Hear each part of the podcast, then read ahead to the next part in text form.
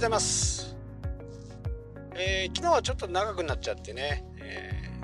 ー、長いなと思われた方もいたのではないかなと思います。まあただね大事なことなんで、えー、言いましたけどこれとね前も少し前のその指名検索。指名検索とね信用を勝ち取ればそこまでね、あのー、厳しくない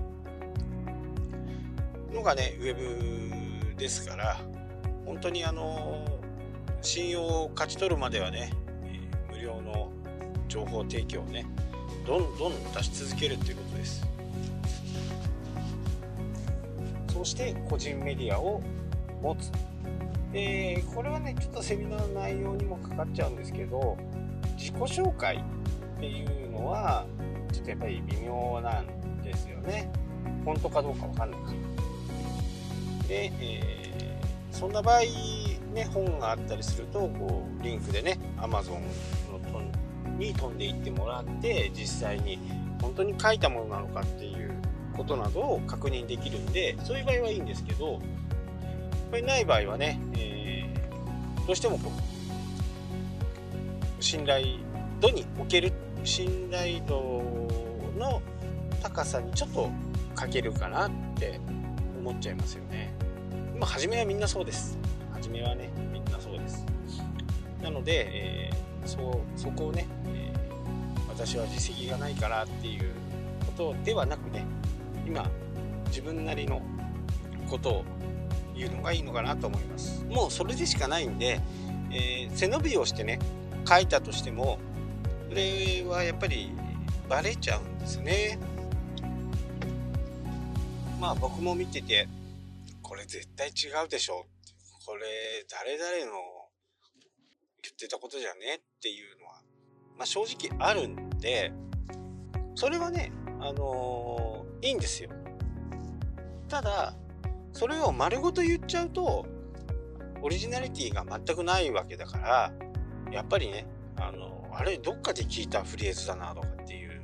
のがね本当にあるんですよね。初めはねもうみんな知らないところからスタートしてやってますんでそこはねスタートラインとしてはみんな同じなんですよね。ただ遅かったか早かったかっていう問題はありますけどえ新しくそこの分野に入ってこようとしている人でもね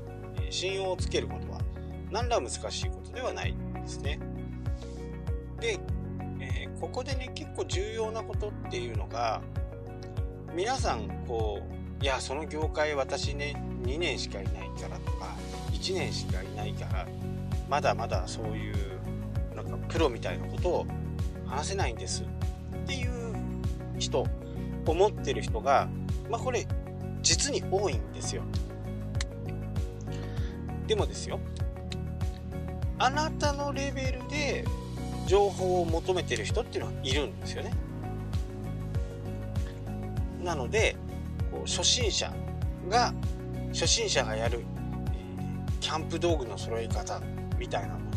の。でえこれもねジャンルがジャンルもいっぱいあるしそのレベルによっても全然違うんですよ。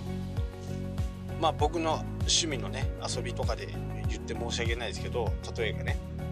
釣りもそうですよね。釣りも海釣りがあったり川釣りがあったり大きくまず2つがあってそこから餌釣りがあったりルアーがあったりいろんな形で分かれていくんですね。でその情報を知りたい人っていうのはもしプロの人が見てもう30年も40年もやってる人がね、えー、言うとやっぱりちょっと小難しくなるわけですよ。でも初めてこれからあキャンプやりたいなって思ってる人はそのベテランキャンパーの話はねあんまり参考にならない。なぜならベテランさんはやっぱり物もいいもの持ってますしね。テントも10万以下のテントは持ってないですし、ガスコンロランタンにしても5万6万そんなものばっかりです。じゃあそれをこれからキャンプを始めたいなって思う人が参考に参考程度には見るかもしれないですけどちょっとこう雲の上の人みたいな感じでああベテランさんはこういうものを買うんだなとか。でも初めてやる人ってそうじゃないですよね。まずはテント寝袋何が必要？テント寝袋椅子えガスバーナーコンストーブっていうやつですねコンロみたいなあとテーブルが1つあればこれでねあのできるんですよね。ただその時期とか場所とかによってもこう随分装備も変わってくるんでそこは一概にね、えー、言えない。こうファミリーキャンプをする場合には車で出かけてね、万一何かこう雨が降ってきて雨が気になるっていう場合はねやっぱり車がそばにあると安心ですよね。車に避難できるから。そういった時はやっぱりオートキャンプにしてテントのすぐそばにね車があるというようなことができると。で言いたいのはあなたレベルの人のためにまあ先生2年目でそれでも一般の人よりはね専門知識もいっぱいあるし逆に2年しか経ってないからこそ言えることがなのでここを活用してね、えー、2年しか経ってないから、えー、私はこうそんなことをね動画とか YouTube でやると先輩に怒られるとかそんなことを思ってたら多分仕事できないですよね。で僕がねいつも言うのは100人十色っていう言葉があると思うんですけど多分世界中見渡してもねあなたと同じような境遇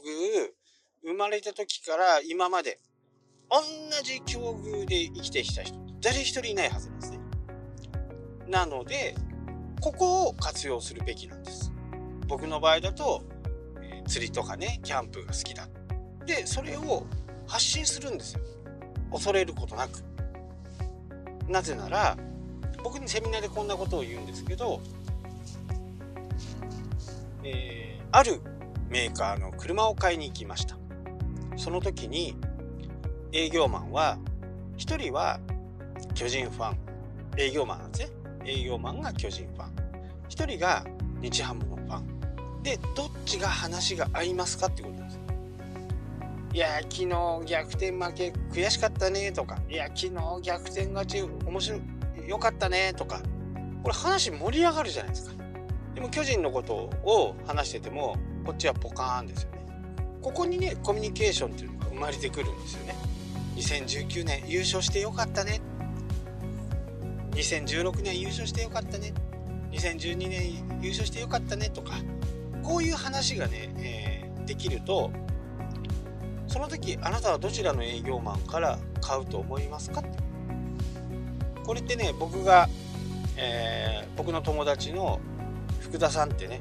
仕事が照れる名刺の作り方っていう本が出てるんですけどこれに通ずることもあるんですよね。彼が推し進めてる名刺っていうのは2つ折りで情報量がいっぱいあるわけですよ。一般的に名刺ってこう会社名と名前と、まあ、営業、まあ、部署と名前と会社の住所とそれをもらって「ああそうですね」って「ああそうなんですか」とか「ああいい会社勤めてますね」とか「個人でやられてるんですね」一般的にはそれで終わりです。でも情報量が多い名刺を渡すことによってもう根っからの日ハムファンですとか週末は休みの日は釣りにキャンプにアウトドアが大好きです。って書かれていたら自分がもしそういう、えー、お客さんでそんな話そこに情報が入ってればねああよくどちらの方に釣り行かれるんですか？とかどこにキャンプに行くんですか？とかそんな話すると思いませんかね？まあこれね対営業マンだとその話をいきなりするかどうかちょっと微妙なところです。まあ正直言うと腹の探り合いが始まってるんで車を買いに行く時とかね。でもだんだん仲良くなっていくとところで釣りは何釣り？とかキャンプはどこ行くの？とかテントは何持ってんの？とかそんな話にね、えー、多分なるはずなんですね。そうした時にこうどうなるかっていう情報量がねいっぱいある人の方がいいよねっていう話になるんじゃないですか、まあ、そのためのねあのそういう名詞であったりそこにまたこう実績を載せたりとかねいろいろしとくんですよ。そういうのもね一つの信用なんですね。お客さんに対してね信用を勝ち取るために。なのでねあの本当に信用ってちょっと難しいなとか思うかもしれないですけど、えー、皆さんが思っているよりはそんなに難しいものではない。まあ、実績もつけていかなきゃならないしそういうことは必要ですけどそれと同時に、えー、業界の今のトレンドはこうですよとかそういったことをね、えー、常時発信していく今月の印象協会の発表ではこうなってますよとかそういうことを言っていくとあこの人は印鑑を作るプロなんだなっていうふうに思うわけじゃないですか。なのであの難しく考えないでください。今やってることを正直にね、えー、話していくだけで信用って勝ち取れるんですよね。たとえ2年しかやってなくても商品を購入する人もしくは初めてそのジャンルに入ってきた人にとっては2年間の学習が初めてやる人にとっては全然違うわけですよね。ここが大きなところです。アドバンテージっていうのかな。なので、えー、よくね、えー、うさんくさい商売としてね、不動産やコンサルタントって、まあ、まあ、僕に丸かぶりなんですけど、まあ、その中でどうやって信用してもらうかっていうとやっぱり実績しかないですよね。こんな時はどうなりますか？こんな時はどういうふうにしたらいいですか？それはこうだと思いますよ。